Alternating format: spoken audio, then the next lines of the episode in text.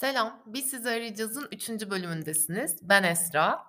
Eee, bu bölümü kaydettiğim için gerçekten mutluyum çünkü çok uzun zamandır, eee, aslında kendi fikirlerimi toparlayıp bir bir şeyler söylemek istiyordum bu kuşak çatışması konusuyla ilgili. Kuşak çatışmasından da yola çıkıp şirketlerde aslında ya da düzen olarak, hani, bir bir devlet düzeni içerisinde pek çok farklı case yaşanıyor. Bu kuşaklar arasında belli başlı anlaşmazlıklar ya da insanların birbirini dinlememeleri üzerine, eee, pek çok konuyla, eee, karşılaşıyoruz. Ben kendi mesleğim itibariyle de aslında, eee, yine, eee, gördüğüm, gözlemlediğim, eee, pek çok olayın, eee, içerisindeyim bir yandan. O yüzden de bence bu konuyu konuşmak, eee, gayet değerli. Şimdi hafta içinde, eee, bazı postlar çıktık bu konuyla ilgili. Eee, güzel yine eğlenceli postlardı ve bunlardan bir tanesi de Game of Thrones postu. Tahtım ve Ben diye bir post çıktık. Eee, keyifliydi çünkü aslında orada anlatmaya çalıştığımız şey biraz da Game of Thrones'tan yola çıkarak, eee, özellikle şirketlerdeki, eee, yönetimlerin, yöneticilerin, eee, kendileriyle birlikte çalışan ekipleriyle birlikte aslında gerçekten işbirliği yapabiliyorlar mı? Ve bir noktada, eee, bu aslında gerçekten taht savaşları dediğimiz ve hani o yerinden oynamayan, eee, şeyler vardır ya, profiller vardır ya, eee, bu profillerin aslında daha ne kadar oralarda kalacağı ve gerçek potansiyelleri daha ne kadar şirketlerin görmeyeceğini biraz daha, eee, anlamak istedik ve o yüzden böyle bir parodi yaratmaya çalıştık aslında.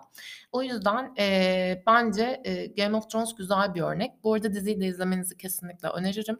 Eee, orada da gerçekten bir aslında bir krallık üzerinden ve bu krallığın yönettiği küçük krallıkların birbirleriyle olan, eee, çatışmaları ve, aaa, aslında herkesin, eee, tek amacı olan tahta ulaşma çabalarını, eee, görüyoruz.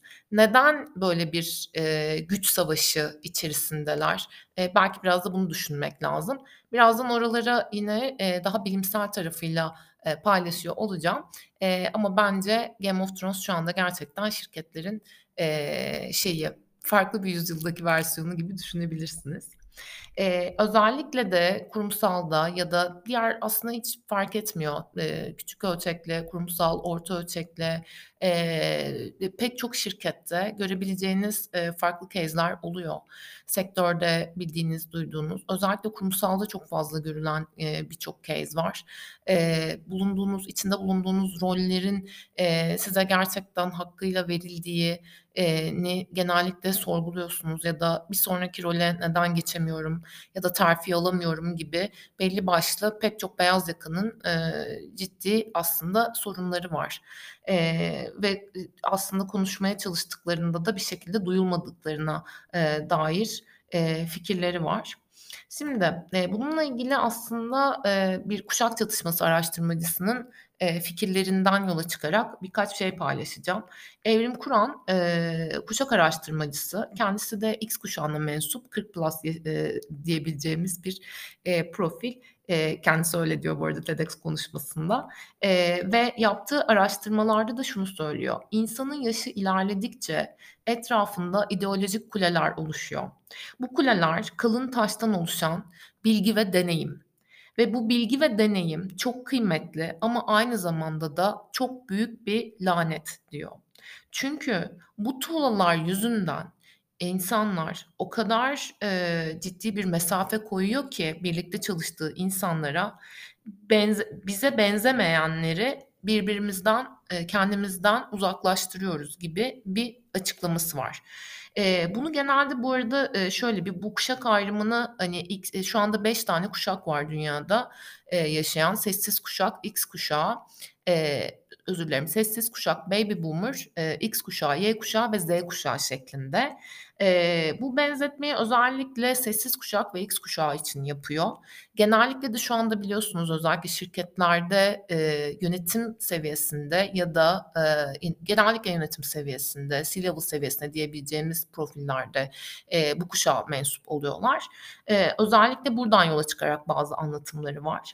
Eee, ve diyor ki aslında benim, eee, bayağı beğendiğim bir laf oldu. Bunu sadece bu arada bence X kuşağı için nitelendirmemeliyiz. Kendi kuşağımızın dışındaki kişilere genellikle böyle bir, eee, tutum ve davranış içerisindeyiz. Eee, ve bunu birkaç cümleyle şöyle açıklamış Evrim Kur'an. Demiş ki, eee, "Bizim mahallede doğmayanlar, bizim gibi olmayanlar, bizim gibi düşünmeyenler, bizim yaşadığımız çağı ve deneyimleri bilmeyenler bizden değiller." Şeklinde aslında insanların, eee, kendi dönemlerinde olmayan insanları bir şekilde ötekileştirdiğini, eee, düşünüyor. Aslında bunu zaten bu, ııı, kendisinin kişisel fikri ve düşüncesi değil, bir yandan, eee, tamamen istatistiklere, eee, yapılan anketlere ve araştırmalara dayanarak, eee, bunu söylüyor. Eee, şimdi burayı birazcık irdelersek, eee, bunun aslında, eee, genel, hani, istatistikler dışında da yaşadığımız dünya içerisinde, eee, çok fazla aslında başımıza gelen bir konu olduğunu da duyuyoruz. Neden, eee, acaba, eee, böyle bir çatışma, eee, yaşanıyor ve aslında şirketlerde insanların, eee, kendilerini görememeleri ve var olamamaları süreçlerinin esas kaynağı bu konu. Eee, belki de birazcık bunu düşünmek lazım ve bu kuşağın belki de, eee, biraz daha bir kendine dönüp bakması bence bir noktada önemli. Genellemek tabii ki bu arada çok da doğru değil. Eee, tabii ki farklı bakış açılarına sahip ve kucaklayan X kuşağı kuşakları kesinlikle vardır. Eee, ama genel olarak, eee, bu, iii, istatistiklere bakıldığında bir bir sosyolojik çalışma yapıldığı için, eee, bu verilerin, eee, eee, alınması önemli bir noktada. Eee, burada aslında bu araştırmalardan yola çıkarak genel olarak şunu, ııı, duymuşlar ve şunu düşünmüşler. Türkiye acaba gençlerini duymuyor mu?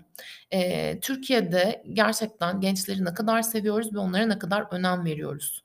Eee, Y ve Z kuşağına özellikle, eee, diye bir, eee, şey çıkıyor, tanımlama çıkıyor aslında burada.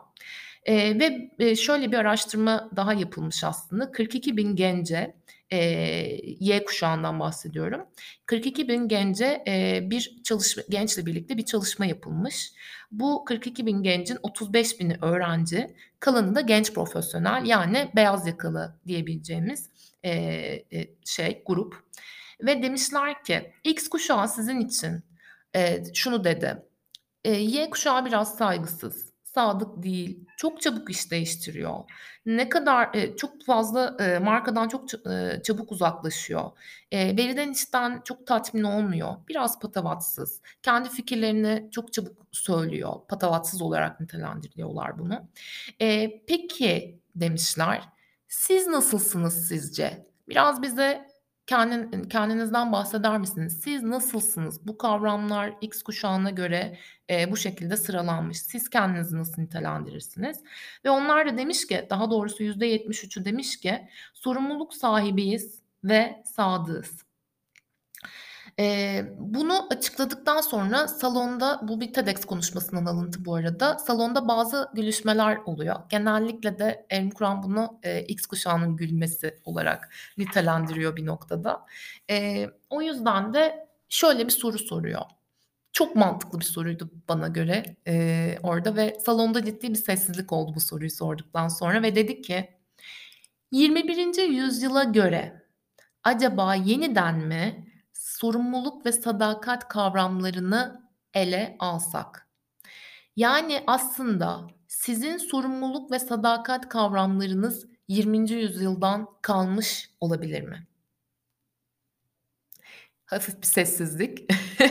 Salonda da aynı şekilde oldu ve, eee, bir düşünmeye başladılar bence bu sorudan sonra. Çünkü sorumluluk ve sadakat kavramları 21. yüzyılda değişti arkadaşlar. Eee, Y ve Z kuşağına sadakat kavramı sorulduğunda şöyle bir cevap almışlar. Sadakat bizim için kendi değerlerimize sahip çıkmak, hayallerimize sahip çıkmak ve bize sadık olana biz de bizi dinleyene biz de sadık oluruz gibi bir açıklamaları var. Ve şunu diyorlar, benden statü ve yaş olarak büyük olman önemli değil. Benden bir tabelaya sadık olmamı, bir markaya sadık olmamı lütfen bunun için bekleme. Gerçekten değerlerin bana uygunsa ve karşılıklı anlaşabiliyorsak, işte o zaman ben sana sadık olurum diyor. Eee, bu bence çok güzel bir açıklama, çok güzel bir cevap aslında. Çok eee, soft bir cevap bir yandan. Çünkü arka tarafta, eee, verilen, yani, anket sonuçlarında biraz da, eee, dediğim gibi serzenişte bulunan bir anket sonucu çıkmış orada. Eee, ama karşılığında o kadar güzel bir, eee, düz ve, hani, anlaşılır bir cevap geliyor ki, eee, bence karşılığını buluyor bir noktada.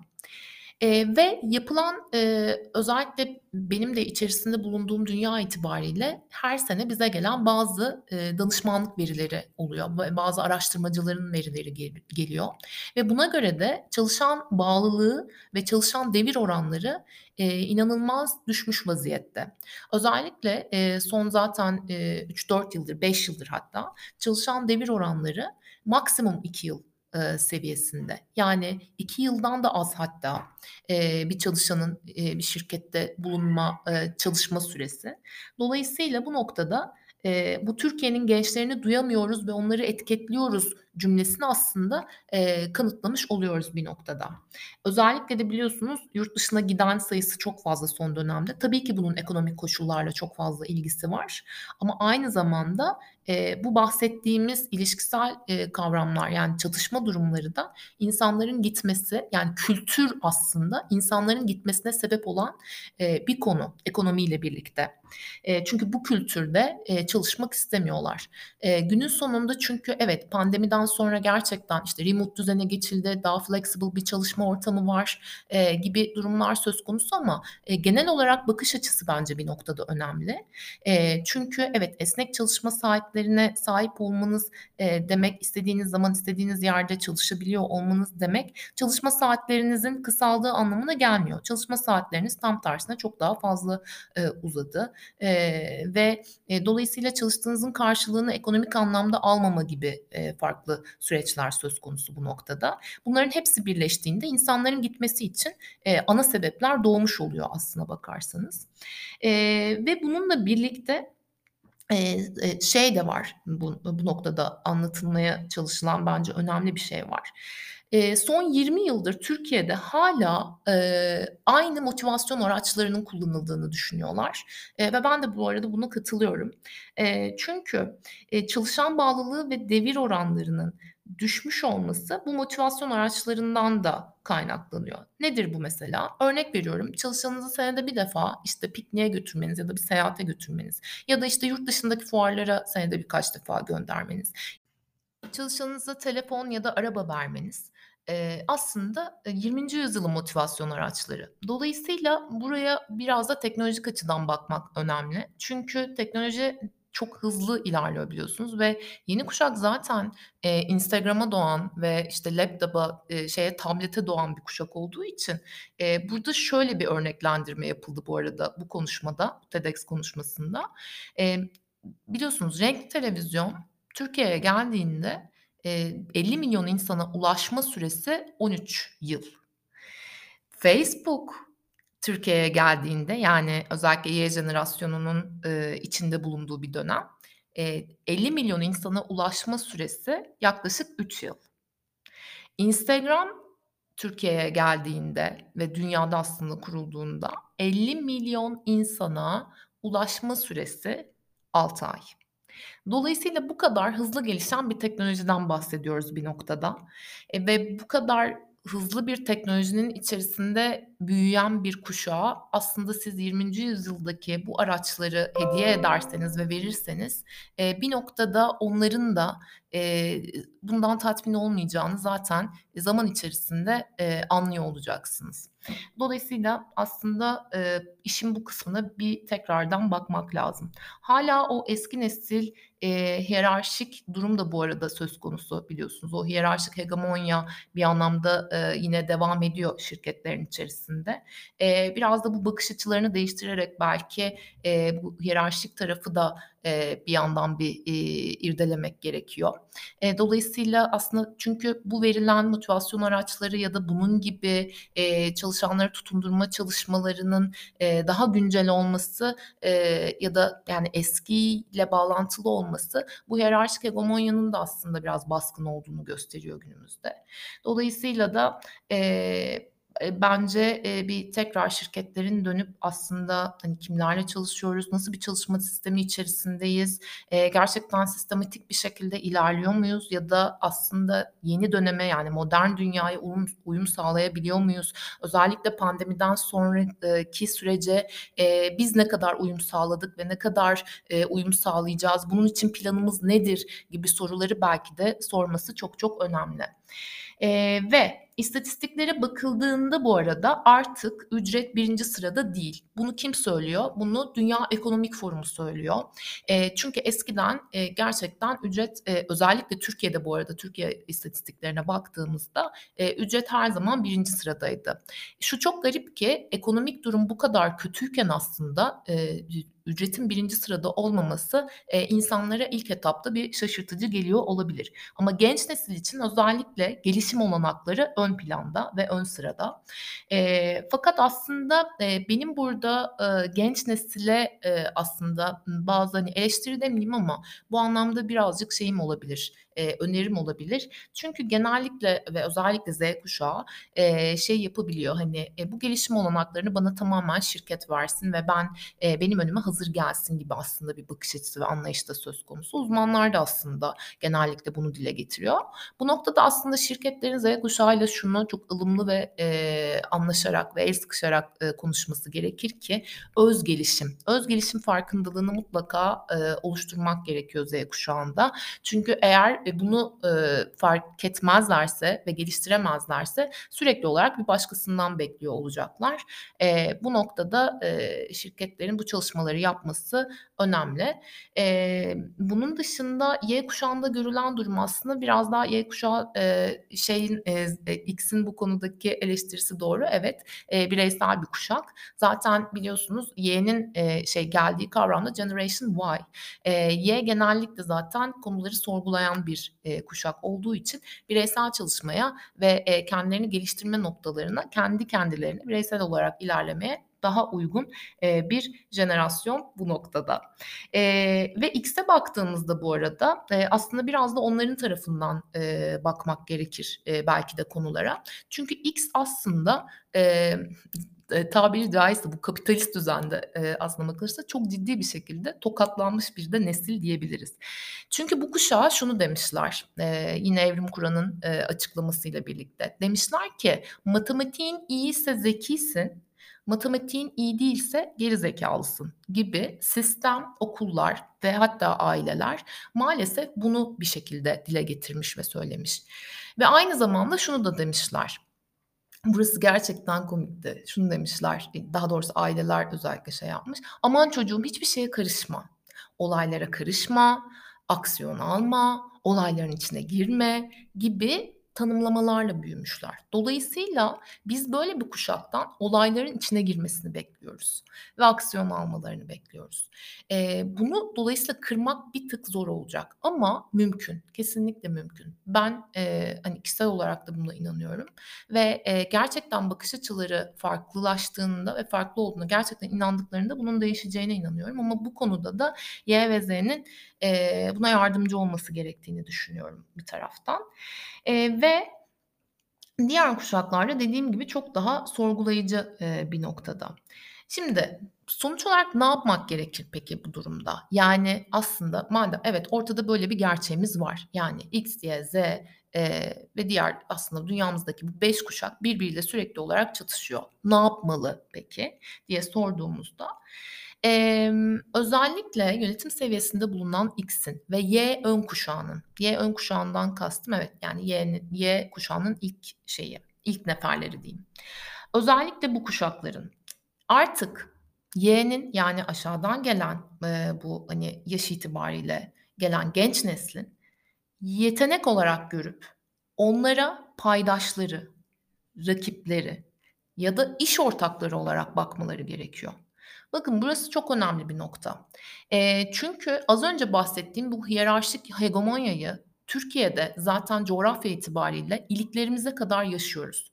Artık hiyerarşi diye bir şeyin zaten kırılması gerekiyor ve yavaş yavaş bu arada bunun kırılması gerekiyor. Birden olması çok zor çünkü hemen hemen 3000 yıldır bu topraklarda bu hiyerarşik hegemonya ve bu hiyerarşik düzen e, maalesef devam etmekte. Dolayısıyla da el ele kol kola aslında girerek evet sen benim paydaşımsın, sen benim iş ortağımsın ve seninle birlikte çalışabilirim e, şeyini açıklamasını yapması gerekiyor bu kuşağın özellikle. E, çünkü şöyle de bir şey var aslında. Bunu yapmazsa ne olur? Yani bu düzen böyle devam ederse. Şöyle ki e, düzen bu şekilde devam edemiyor. Çünkü e, günümüzde şöyle bir durum söz konusu. Artık gerçekten finansal sermayeye bakmıyor sistem. Ya da sizin diplomanıza, çok iyi sertifikalarınıza, çok iyi okullarda okumanıza da bakmıyor. Ya da dediğim gibi, hani, o birazcık daha böyle, iyi bir aileden geliyorsanız ve iyi bir, eğitim seviyesine sahipseniz onlara da bakmıyorlar. Artık neye bakıyorlar biliyor musunuz? Artık potansiyele bakıyor sistem. Artık gerçekten kendinizi göstermenize bakıyor. Artık gerçekten sürekli olarak hayat boyu öğrenci olmanıza bakıyor. Öğrenmeniz çok çok önemli bu noktada.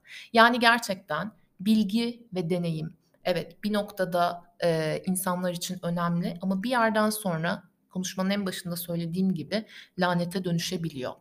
E, o yüzden deneyiminize güvenmek ya da yaşanmışlıklarınıza güvenmek artık bu yüzyılda maalesef geçerli değil. Artık e, gerçekten potansiyelinize ve iyi iş çıktığınıza güvenmeniz çok önemli. E, bu yüzden de gerçekten e, benim önerim şirketlerin genel olarak organizasyonel yapılarını tekrardan bir elden geçirmeleri e, olur. Kimler gerçekten oyun kurucu, kimler gerçekten ekip arkadaşı, kimler gerçekten e, o şirkete, o işe gönül vererek, e, işe gerçekten inanarak daha doğrusu ve anlamlandırarak iş yapıyor. Bunu görmeleri bana göre çok çok önemli. Bu da nereden geçiyor aslında? Bunun yolu da nereden geçiyor diyebilirim. Eee, kültür. Kültür o kadar önemli bir konu ki, eee, aslında bütün şirketlerin özellikle pandemiden sonra da ciddi bir gündem konusu.